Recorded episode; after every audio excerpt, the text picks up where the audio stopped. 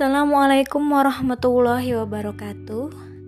Saya Devita dari IP Malang Raya, Regu 17, Ngalamorfosis. Hai Bunda Cekatan.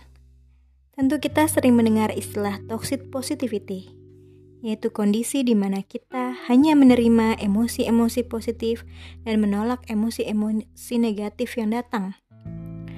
Toxic positivity ini sering terjadi pada saat seseorang mendatangi kita untuk bercerita atau berkeluh kesah tentang masalahnya.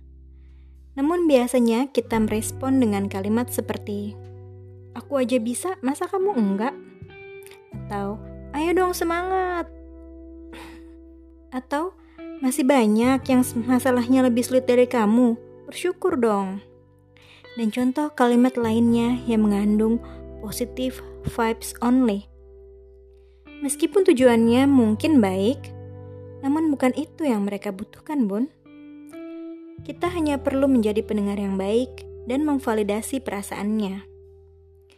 Hal ini bisa kita lakukan dengan berlatih mindful listening, yaitu seni mendengarkan dengan sepenuh hati dan berfokus pada kejadian saat ini. Bagaimana caranya? Ada beberapa tips yang akan saya bagikan. Pertama, berikan perhatian penuh dan fokuslah pada cerita yang disampaikan teman kita. Jauhkan hal-hal yang mengganggu dan mendistraksi, seperti gawai misalnya, atau yang lainnya. Kedua, hadirkan diri kita saat itu juga. Jangan mendengar sambil melakukan hal lain atau mengingat masa lalu atau yang belum terjadi. Ketiga, bereaksilah secukupnya dan tidak boleh berlebihan. Mungkin bisa dengan cara menganggukkan kepala atau oh iya, seperti itu. Keempat, tidak menghakimi.